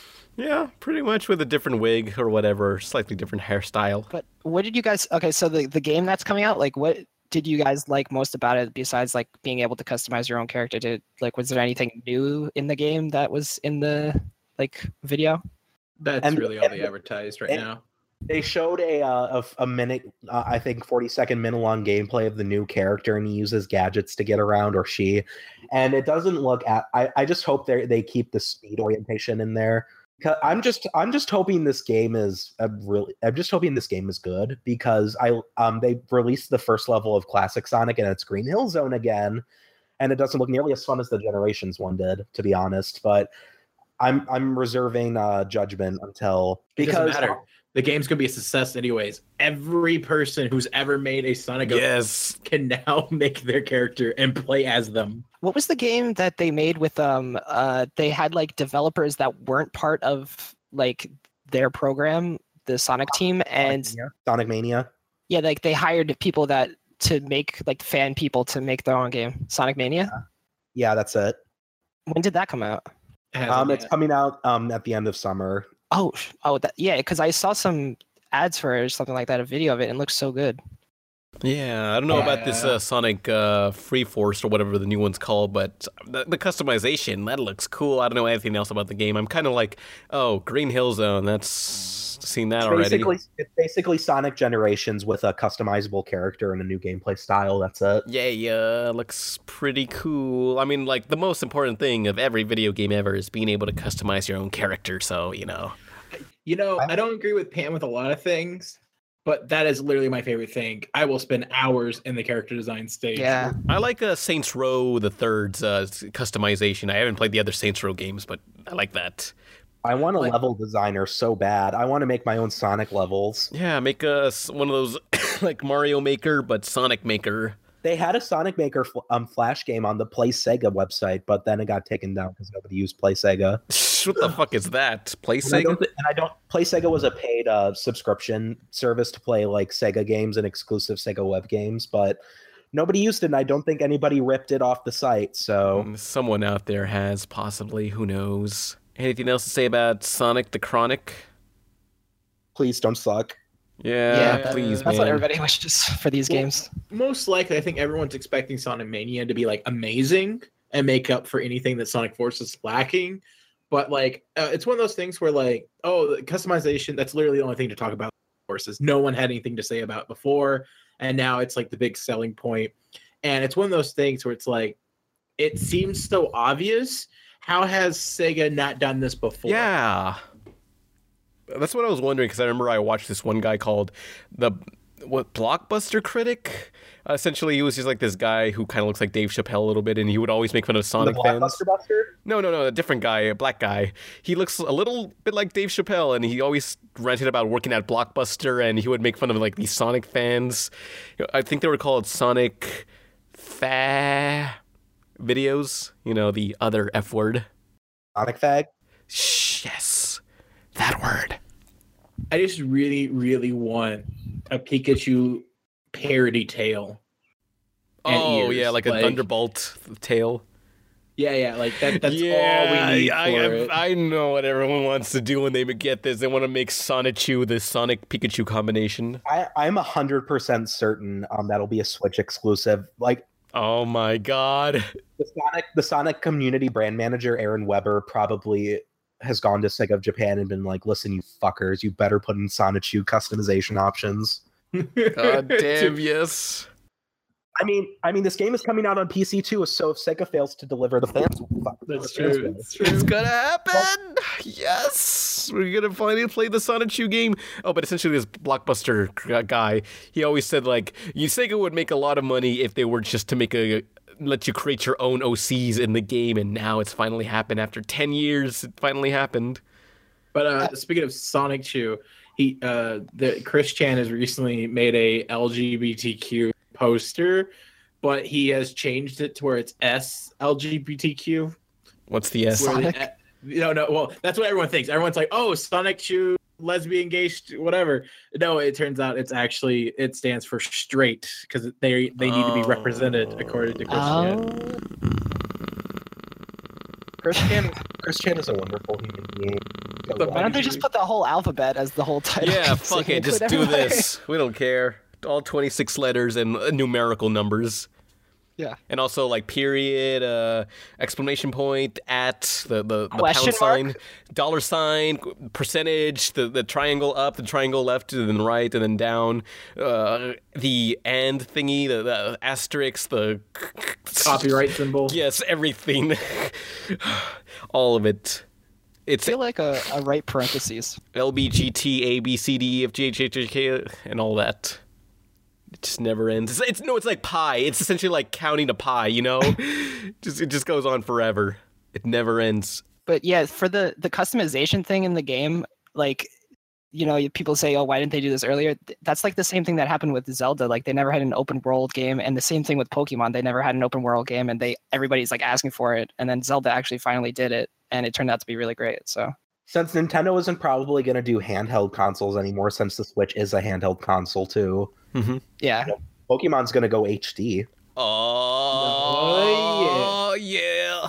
The uh, the Pokemon models in uh, the most recent game are easily can be up res, and they already looked pretty good on a lower screen. So um, I'm pretty stoked about that. And there is some data in the games that support the idea. Like for example, every Pokemon has a run and a walk cycle for the overview, which means the third game might let you have the one Pokemon follow you, which is a useless feature, but it's the best thing of Gold, Heart Gold, and Soul Silver. Get Pokemon Snap 2. This Pokemon snap my dick. I just, I just want, I just honestly want a Pokemon Pet Simulator, just a full. on I don't want, I don't, I don't care about the fucking battles. I just want to raise a pet. Um, This isn't 1999 anymore. Go raise your Chao Garden or what, Tamagotchi. Suck my cock, man. Eat a Yeah. dick. Yeah, but you didn't have the Pikachu pedometer? I had that shit. Well, oh, it was I. I remember. Oh yeah, you had to you had to shake it or just walk around with it. But I remember the the commercials for the Pikachu pedometer. Uh, I think it showed like these little kids sitting on a washing machine, and I was thinking like, isn't that how girls get off? They go on a they sit on a washing machine. Well, you can also walk your Pikachu. I guess that's Remember, remember fr- when they made a, remember when they made a stepometer, and according to scientists, it was one of the most accurate stepometers ever made. No, but I uh, I I had a Digimon one, and I would just shake it. I wouldn't walk around. I'm, I was a lazy asshole. Oh yeah, you could battle people with those too. You could connect them. That was actually crazy. It wasn't very, you know, assuming you found someone else that played the Digimon thingies, those, uh, the, the, the Tamagotchi toys of Digimon. That's how Digimon started it as Tamagotchi cho- toys, essentially. But you could fight them, and it was so cool, and it wasn't really, it wasn't exactly Street Fighter 2 or anything, but it was something. Digimon, digital monster. Oh, speaking of Digimon, Huh. I'm not 100% sure if this is true or not, but peop somebody posted an article from a Japanese magazine, and this could easily be photoshopped, so take it with a grain of salt. But um, Mamoru Hosoda, who's famous for directing Summer Wars, The Boy and the Beast, uh, Wolf Children, came out and talked about one of the only episodes of Digimon he ever directed and how it Oh no, story between Tai and his sister, whoever she is named. Kari. Kari, yeah, Tai and Kari. Okay, essentially, uh, if anyone remembers that one episode where they're all still in the digital world, but Tai somehow gets transported back to the real world on the same day he left. Uh, he goes to visit his home, and Kari's there, and all the colors are all muted, and she's very like very cold and emotionless. Wait, that, that's not the same director that did Summer Wars. That was a love story. Yeah, it's Mamoru Hosoda. Are you? Because then he was the director of season three. Mamoru Hosoda directed like one episode of Digimon Adventures, and that's it. Oh no, I'm confusing season two when they did Dark Ocean. That person went on to show run third season. Okay, you're right. Yeah, but um, Mamoru Hosoda essentially, directed the Digimon movie and that episode, Yeah. as far as I know. But in this episode, like uh, normally Kari in the other episodes is like all happy and perky, but here she's just very cold and emotionless. And turns out the that director like admitted in some interview found in a magazine translated from Japanese that uh, this was supposed to be a romantic relationship, and Kari was like jealous that Tai's hanging out with this one Digimon who's cock blocking her essentially. And What the fuck? That's not true. I want to believe. Okay, first of Digimon all, drama. you're weird. I want to believe. It's like Pizzagate. Like it's so ridiculous that I want it to be true. You know. Let's see if it. Let's see if it's true. Let's see. Let's do some double checking. Yeah, because that, that that doesn't sound accurate at all. No, me- no. I, I saw I saw a YouTube video. It's they, they said it was real. You gotta you gotta trust that. That's that's why I said I'm not entirely sure if it's real or not. Okay, look if uh, if it turns out not to be true, we can all place a bet, and it can be a sexually humiliating bet, and I had to do something humiliating. Okay. 'Cause Okay, that- first of all, we're not living in your fantasy world. And uh, by the way, I saw Digimon Tri reunion. My friend Jake uh, listens to the podcast. I've called him out a couple of times. You told the fans. oh to- yeah, fuck you, Jake. Yeah, yeah. And he's like, I don't understand why all these people hate me. Oh. Uh, but uh, yeah, he gave me the code, the digital code to watch Digimon Tri because he bought it on Blu-ray, and um, it's actually pretty okay. It's not like it's both like worse and better than I was expecting. Well, I, I haven't seen the new Digimon shows, but it's like the art style kind of looks like generic anime-ish, and just like you it's super generic, but um, I, I- I think more watching Digimon Tri because I watched the uh felt a lot more like um oh seeing who came back and who didn't voice actor wise, and it's really weird because some of the voice actors are replaced by more famous voice actors because they couldn't get the originals back.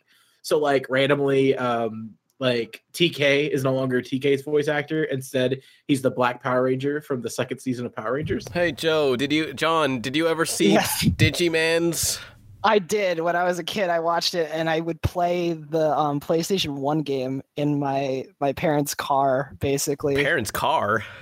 yeah, we we like did some kind of ghetto rig where we took like a like a tiny TV thing, like, and we we smushed it between the front two seats and like tied it down with one of those bungee elastic cords, and then just put a fucking like a power adapter and then the PlayStation like PlayStation One there, and I played it on road trips. We did the same thing, yeah. Except ours was a tiny TV that had a VHS player in the bottom, and so I would constantly watch uh, Medabots uh, all the time on that thing. That was fucking so awesome playing that game. I beat the game in the car in one road trip. I was like, it it was one of the best games I ever played. But I don't know much about the the show, even though I watched like one or two seasons of it. But um, this incest thing looks kind of disturbing. Uh oh. But like, it's kind of crazy to play a PlayStation game on a car, since like you think the disc would like be hard to read with like any bumps in the road and stuff. Wait, that makes no sense. What? if Kari was like jealous of Koron for sh- uh, because uh, Tai had a new best friend, then why the fuck did she play with him the entire time? You know, it's like when you're with someone and you like you can't show that you hate them, so you're just like going along for the ride. You know.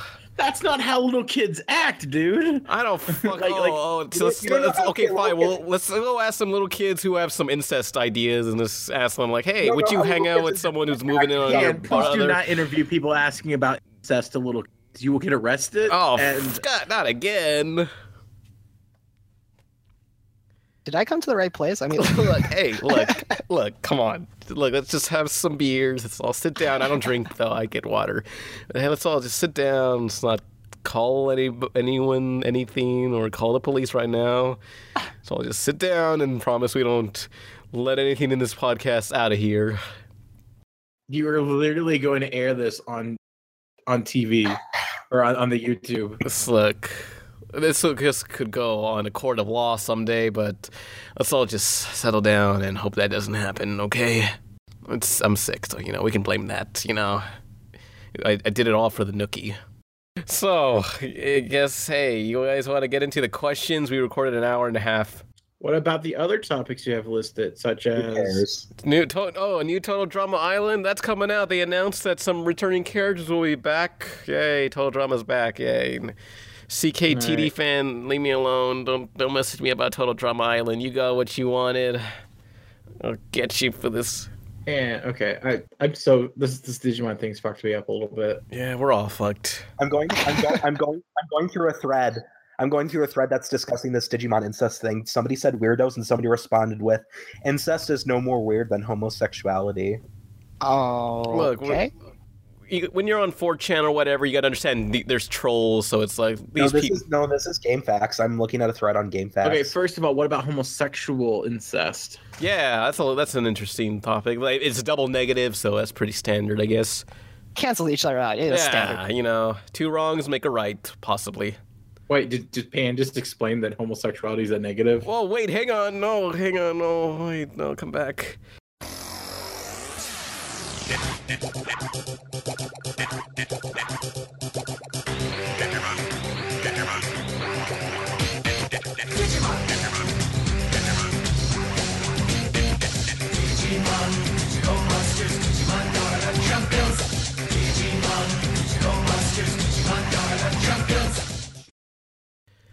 right, hey, yeah, I feel terrible too, but uh, questions. If anybody has a question or comment, be sure to leave your question in the in the comments of this YouTube video below, and be sure to start out with the word question so it's easier to find. And our first question is from ah. Alf Lemon. Question: What do you think of about big movies not taking themselves seriously enough and having jokes in serious moments, specifically in the climax? I'm assuming he means like Marvel movies. Well, Disney Cinematic Marvel. I I like um I like the uh, idea of taking a movie a little less seriously. There needs the right balance.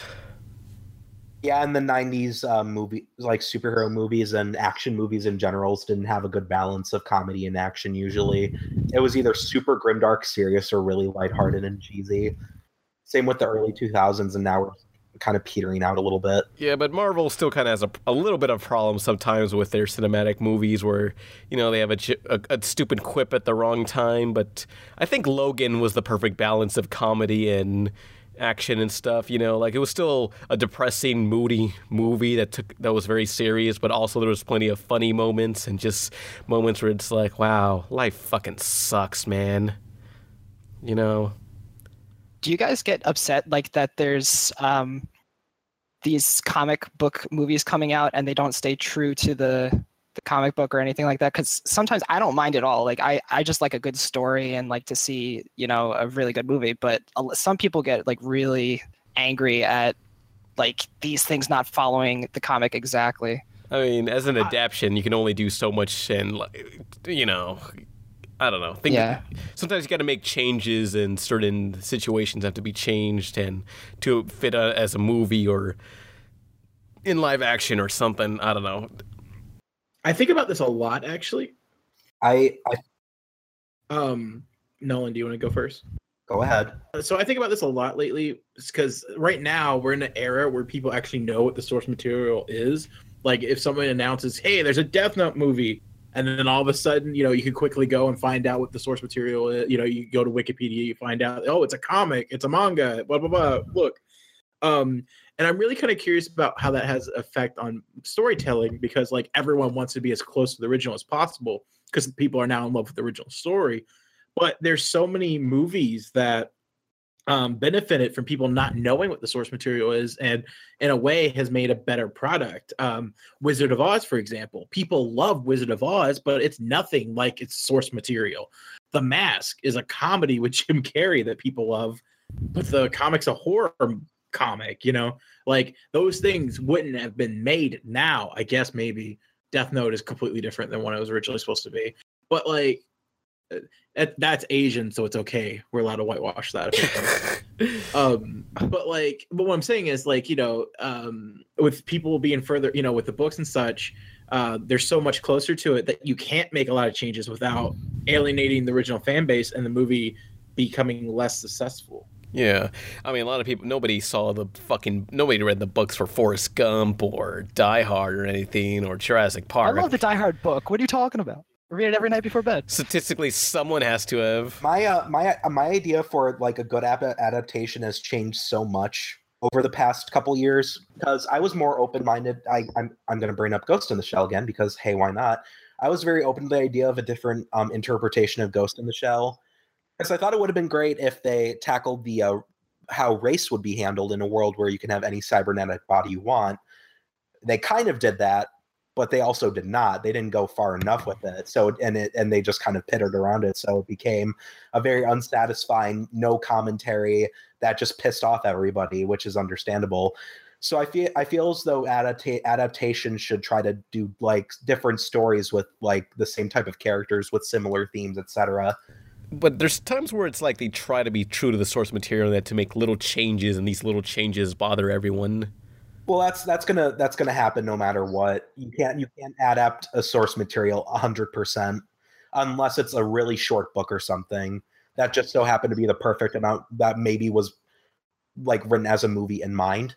Their movies obviously are a super huge collaborative effort, and on top of that collaboration, there are also producers and studios and mandates that we well the movie has to have this in it, the movie has to have that in it, the movie has to have this lead, or you have to pick from this selection of leads, which is what happened with Ghost in the Shell. So it, it's just a huge clusterfuck of decisions, and whatever winds up becoming good or not is kind of up to luck now. yeah It- it's it, it's up to people who you have to trust people who know what they're doing, and that that the studio doesn't interfere enough to fuck up the movie because that's what happens with DC. DC has these movies that could be really good. Like I'm I'm completely um I'm completely for a, a more a gritty, a more realistic superhero movie that's more grounded in reality. I think that'd be a cool idea. Because some people say because some people say, oh, it's too depressing or oh it's it's going to be too miserable. But you just have to write it properly. And the problem is that Zack Snyder and his um, hack chicanery crew are so obsessed with uh, um, the like violence and the uh, grim darkness of it all. They don't really capture any of the humanity or any of the what or any of the uh, brightness that um, a superhero might bring. Because in Man of Steel, oh god, sorry, my nose was super plugged up. But um, in Man of Steel, they they say Superman is basically going to be Jesus. But the but the uh, movie portrays it as as this huge burden and and it makes everybody suffer. They don't capture any humanity in it. That's the problem. There's no feeling of hope from that Man of Steel movie. Oh god. Exactly, and, and they tried to backtrack it in uh, Batman v Superman, except they still try to keep this um, super grim, dark, edgy angle like fucking Atlas, and it doesn't work. Yeah, but uh, the, the only time that I had that feeling was in the scene in Superman, Batman v Superman, was when he was rescuing people and like that were flooding, and that was that one scene, and that was it. Nothing else. I'm really upset because I didn't see um all of Man of Steel. Um, oh my god. Uh, and I saw that I I loved the initial reveal trailer where Superman is walking out of the Fortress of Solitude, and he just looks up at, at the sky and closes his eyes, and then he charges up and then he fucking blasts off. That looks awesome.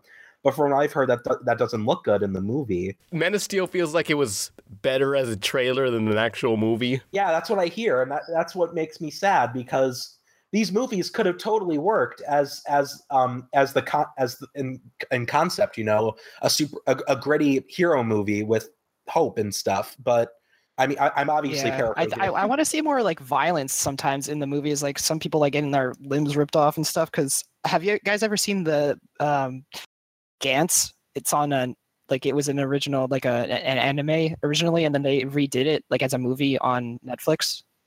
oh, they, they did. Yeah, there's a, there's a Gantz on Netflix. It's insane. There's so it's so messed up, and I love it. And I hope I wish more movies did stuff like that, where like people actually died, and you see.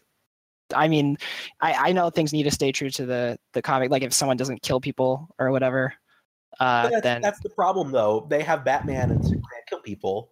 yeah, and it's funny and i and i like that you mentioned violence because it allows me to rant endlessly and annoyingly to everybody in the um, audience By the way, uh, one co- criticism is always like Batman's not supposed to kill people. I mean, some interpretations he does kill people, but what I think is the what people should think about is like the execution of it. You know, like does the story need for him to kill? Exactly, yeah. Is it justified? Does it feel like he should have killed those people, or just was it just exploitive? You know. it would in in my, in my opinion it seems exploitive they want this gritty grounded superhero movie and they uh they have these super bombastic crazy action sequences which yeah you know you could get away with but um, not until batman v superman it was just like you saved the city and the city was completely destroyed and then they had to like retcon it in the next movie Yeah. and then they just do the same thing again except in an abandoned uh faci- in an abandoned part of town some So- island or something that had just buildings that were abandoned for some reason. And I would have really liked the idea of Superman killing Zod because uh and uh, the Death and Return of Superman pitch by Max Landis, which is on YouTube, which you should go watch because it's fucking awesome. It's basically a it's a, basically a pitch that Max Landis had for a a, a Death and Rebirth of Superman comic series for DC, but like scheduling issues didn't allow it to happen. But um, there's a scene where Superman is about to die at the hands of Doomsday, and he flash and he thinks back to this moment where um, Pa Kent had him kill a cow that was suffering, and uh, Clark hated it. He he thought it was awful, but he knew um, he had to kill somebody. He knew he had to kill Doomsday, so he did it, and that's what um in the succession of events that followed is what made him decide not to be Superman anymore. In uh the fir- in uh, Man of Steel, he just he just kills fucking uh Zod, even though lots of people died, and he acts like that's a big deal. It's all in the execution, and they and it's it's it's executed so poorly. It, it's just it's just they didn't think it through at all. I don't know. I'm sorry for I'm sorry for rambling a lot, but I just, So the the question was like, do movies not take themselves serious enough and having jokes at serious moments? yeah, I guess Nolan sort of answered that. Completely varies depending on where you're looking. Yeah, just the execution of it and pacing. Star Wars: The Force Awakens, as much as a New Hope ripoff it was, had a really great tone. I think. Yeah, The you know, DC movies are way too edgy. Um, Marvel can kind of go teeter into lightheartedness a bit too much. they're gonna get it right with Wonder Woman. You know, it's not. No, they're not. Come on, just please, just let me have this. I'd rather be wrong than right, but I, I have a feeling I'm going to be right. Did it come out yet? No, in a month, like June Uh, first or whatever. I don't have high hopes. Underpants beat Wonder Woman at the box office. Oh, that'd be so sad. DC's dead. I would love that. Like DC just needs to like, you know what? We fucked up. Let's start over. Apparently, the Wonder Woman is doing super well. There's a comic. Someone like took a, a panel from the comic. Wonder Woman is carrying both Superman and Batman, who've just been defeated. it's like it's essentially the metaphor for the DCU at the moment. Hopefully that movie actually does well. I totally want it to do well, though. That's the thing. I, I don't want Wonder Woman to fail, but given track records of not only DC's movies, but uh, Hollywood's general interpretation of writing superhero women, superheroines, whatever. I'm sick. Fuck you. They, they just don't know how to write women. and I hate and I hate talking feminist points because it makes me sound like a huge faggot, but it's true. Whoa, whoa there. You can't say the other F word. It counteracts the feminist talk. Shit. Okay, yeah.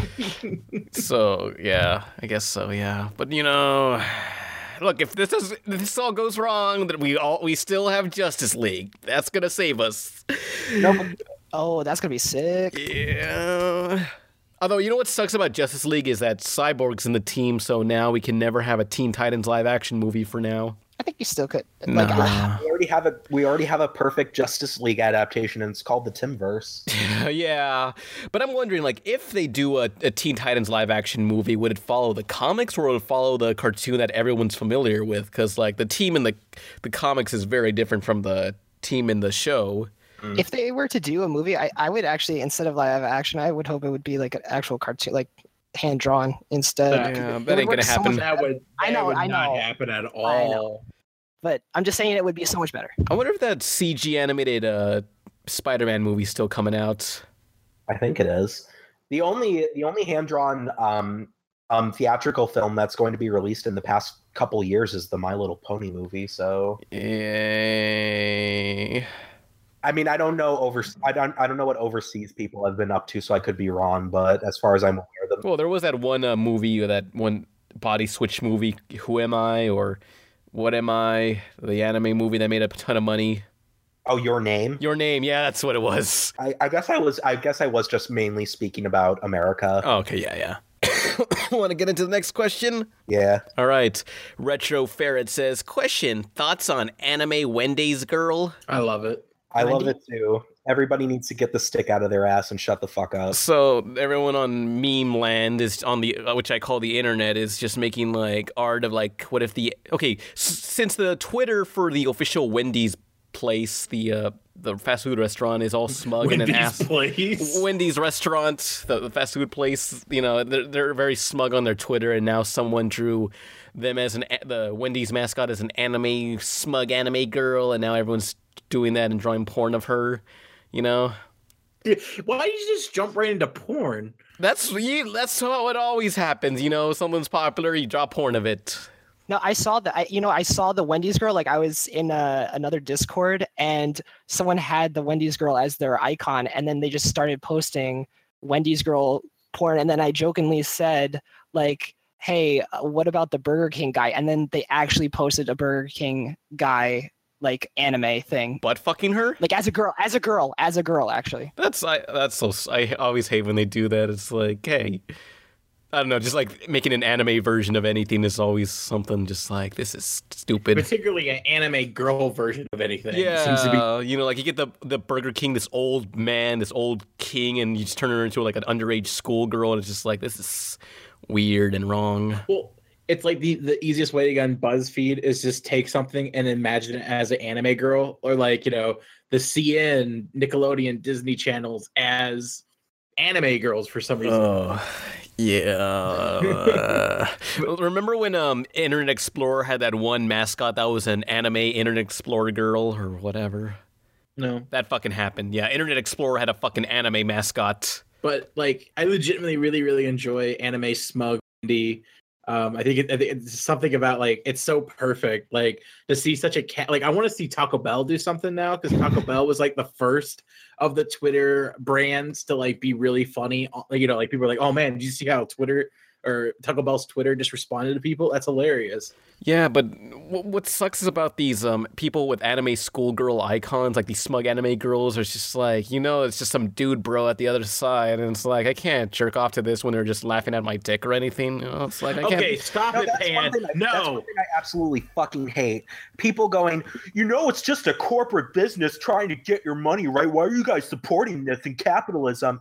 And and it's just it's just these are people who are just looking for these are interns doing a fucking job and trying to have fun with it and connect with people. Why do you always have to turn everything to such a Debbie Downer fucking situation, you assholes?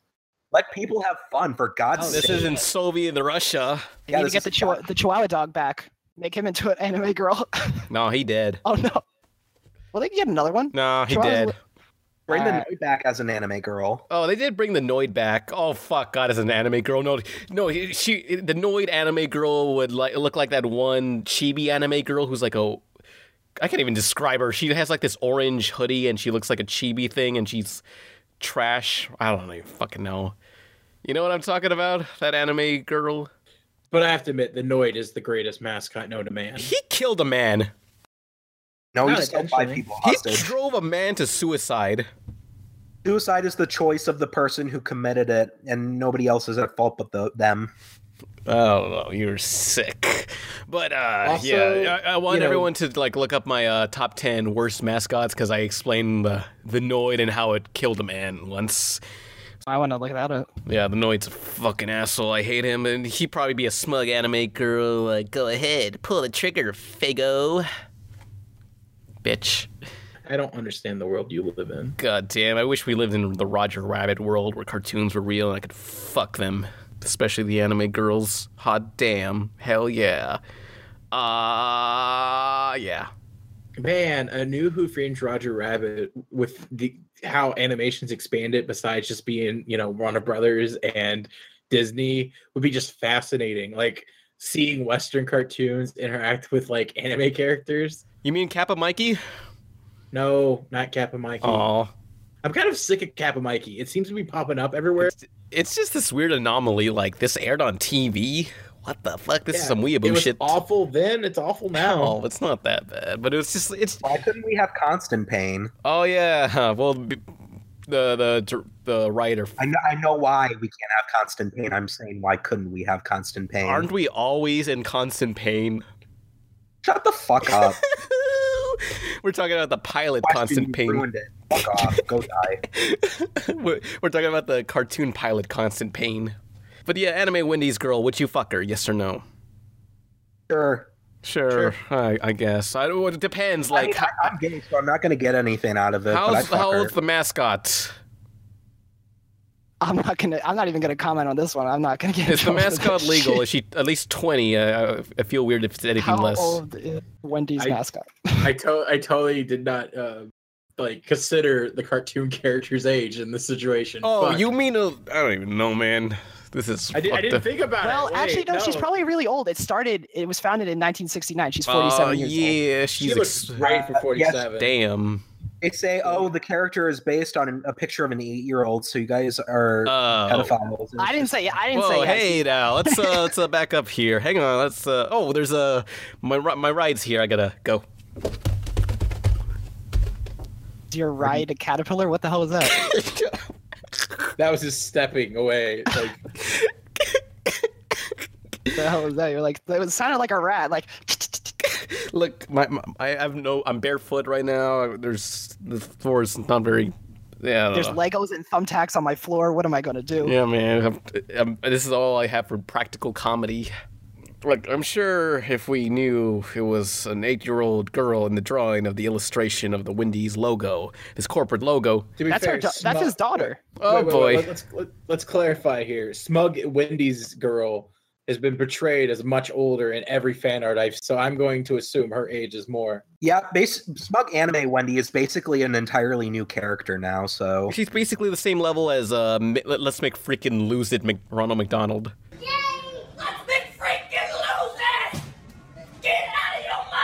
Who the fuck actually knew beforehand that um that Wendy's mascot was actually based on like some eight year old girl? I do, since there was a commercial about it a few months ago. I had no fucking idea. I didn't even. I didn't fucking care. And I'm sure everybody who drew fan art didn't know either and doesn't care either. No, I'm so- pretty sure they knew, and they're just, or maybe they didn't. I don't know. Do they watch TV? I'm sure people still watch TV to these days and see Who's Wendy's. gonna remember a fucking commercial? You skip through that shit. YouTube TV. Are you ever on school and you're just like, crap? I don't know what long division, but I do know that one scene in that one movie. What- Why did I think of that? You know, it's like you think you remember things that you sh- probably shouldn't, and that I'm sure someone will remember that. They have YouTube TV now. That's like YouTube's fucked. yeah, it is. I mean, you, it it freezes a lot, but No, I mean like YouTube in general is just fucked right Everything's now. if everything's fucked, nothing is. that's why people are going to Twitch. So uh, I guess we it's okay to fuck the Starbucks mascot at least. She's a mermaid. She's she's got years on her. Well, her logo has her spreading her pussy. So. Yeah, yeah, yeah, yeah, yeah. You know, I'm really. And she's a mermaid, so it's a different What? species. That's interspecies erotica. Oh, I thought you meant the Wendy's logo. No, no, no. We're talking about the, the Starbucks chick. Well, we can't we can't see uh, below the, be. um, the shoulders of the Wendy's logo, so we don't know what she's doing. You're playing checkers. I really, I really want to see a smug Wendy's picture with her having like tentacles. What the Oh, fuck? I don't want that shit. No, no, not being What the- penetrated by tentacles, but she has like a tentacle body. The tentacles yeah, are yeah, yeah. fries. Yeah. Oh. Oh tentacles shit! I just realized saying tentacles with an anime character just means completely different things. I meant like the like Maggie from the Treehouse of Horror. You guys know who I find hot? You know what mascot I find hot? Huh. Arby's hat. Arby's hat. God. You like the curves? Yeah, the curves, baby. I'm so hungry. I could eat at Arby's. Ew. That was my favorite Simpsons line. Oh, he's an oven mitt. Uh, are you sure that you're not thinking Helping Hands, the burger hands? No, look at Ar- Arby's mascot. It's a friggin' uh, oven mitt. You know who I'd fuck is Timber the Cheese Wheel. He was in Family Guy once. Classic. At the end of the podcast. Oh man, the uh, oh that Arby's. Okay, see that Arby's mascot. Yeah, he does look like he could help you jerk off. oh god. Yeah, it's I want to stick my dick in his oven mitt. Yeah. Well, I mean, the friction, he'll keep it, you know, your hand from getting too hot because the friction will come out, you know, you want to be safe. It reminds me of Clone High when it's like, "Did you bring protection?" Yeah, I did. And um, Abe pulls up two mittens. Oh. Ooh, but is this the end of the podcast? I mean, I think we've incriminated ourselves enough. Yeah. Uh, I think I'm about to pass out from a fever heat. Yeah. Yeah, I feel bad because you guys are feeling. ch- I, like, I just got over mine. My throat hurts a little bit, but you guys are dying right now. I'm sorry you had to come on the podcast when we both turned out to be fucking sick. no, it's fine. I just felt bad because like the um the Samurai Jack stuff I didn't know much about, so I was like, oh fuck, I don't know what to say. So I, that's why the um, only reason I was quiet. Sorry. That's okay, but John, before we go, do you want to plug your Kickstarter one more time? Yeah, so I just been making Le Neckbeard. Uh, it's the Kickstarter is up right now. It ends, uh, I think, June 14th, and um, it's basically just you want to save your waifu from the other people, like your other friends, and um, you got to use your skills, intellect, ego, appearance, and sustenance to save them. And uh, I appreciated everybody's support so far because it's already at like 31%, and um, I really hope it you know gets funded so I can send these games out. So yeah, and I appreciate you guys for having me on. So this has been awesome. Ah, and you didn't you also say that I was somehow in this game? Yes, you will be in this game. Uh, I will make a meme card for you. Oh, boy. Um, it'll be about your your cringiness, and um, I will put it in there, and uh, somehow I'll incorporate it. And Is there And- is there any Goth waifu cards in the? um, like- I, I actually have a list that I can list off right now. Hold on, let me find it. Well, uh, just just spitballing here, but I think it'd be hilarious if uh you say he's a meme card, so it's a card you can throw down. Yeah. What if what if um you have a goth m- uh, goth waifu and someone throws down a pan pizza card and that person automatically loses their their waifu. Oh yeah, that can actually that can actually happen because um, I'm also thinking about making a mom card on top of this. So this could go with the the mom card because uh, if you get caught by your mom, you're you're pretty screwed. what? So- what? It's gonna Oh, be no. like it, you don't want to be caught by your mom. You're gonna lose your turn. But um, yeah, I'll definitely make the pan pizza card and um, uh, I definitely have a bunch of waifus. There's gonna be so apparently there's gonna be about like 50 waifus now, Oh no. like at the most. Um, Are they like individual characters? Yeah they're di- everyone's a different drawing so I, I have to like because i didn't realize at the like on the kickstarter like i put like 10 uh, new waifus and for the last tier i have like four times that so now i have to get 40 waifus out. God damn. but uh yeah some of them are like mouse pad you know have you seen those mouse pads that have like the boobs on them? That, that that's a that's a waifu. Um there's um basically like i have an action figure one i have a cat girl there's going to be a tentacle one um a maid one possibly a granny one i really don't want to do it but i'm going to have oh to Oh no. I have a snake waifu um maybe a like rip clothes an elf uh yandere tsundere muscular like there's going to just be a bunch of discuss like Tsunderes are my favorite. tsundere uh, yeah. It's unfortunate. I had to research all this stuff, and I, I Oh my god. uh, I ran into a lot of uh, interesting drawings and things, and uh, I, I just want to try to embrace it and show everybody what, what it's all about. So, I mean, Light, Le Neckbeard is going to be uh, the game that you want to get if you want to learn about neckbeards and waifus. Yeah, so go ahead and support him on the Kickstarter down below. And I'm Pan Pizza. Who are you people? I have a fever and I must scream. I'm Izzy, and I can't think of anything that rhymes with scream. I'm Izzy, and I'm gonna get Stizzy. Oh god, I thought you were gonna go. I'm Izzy, and I'm gonna get cream. Oh no, I was I I, I, I didn't want to go for the obvious. and John, I'm Jonathan, and I, I don't want to get creamed right now, but I was sick and I'm good. So, John Rar XD. Goodbye, everyone. Bye. Pan got us sick too. Nice going, you fago. Now our throats hurt too much to sing.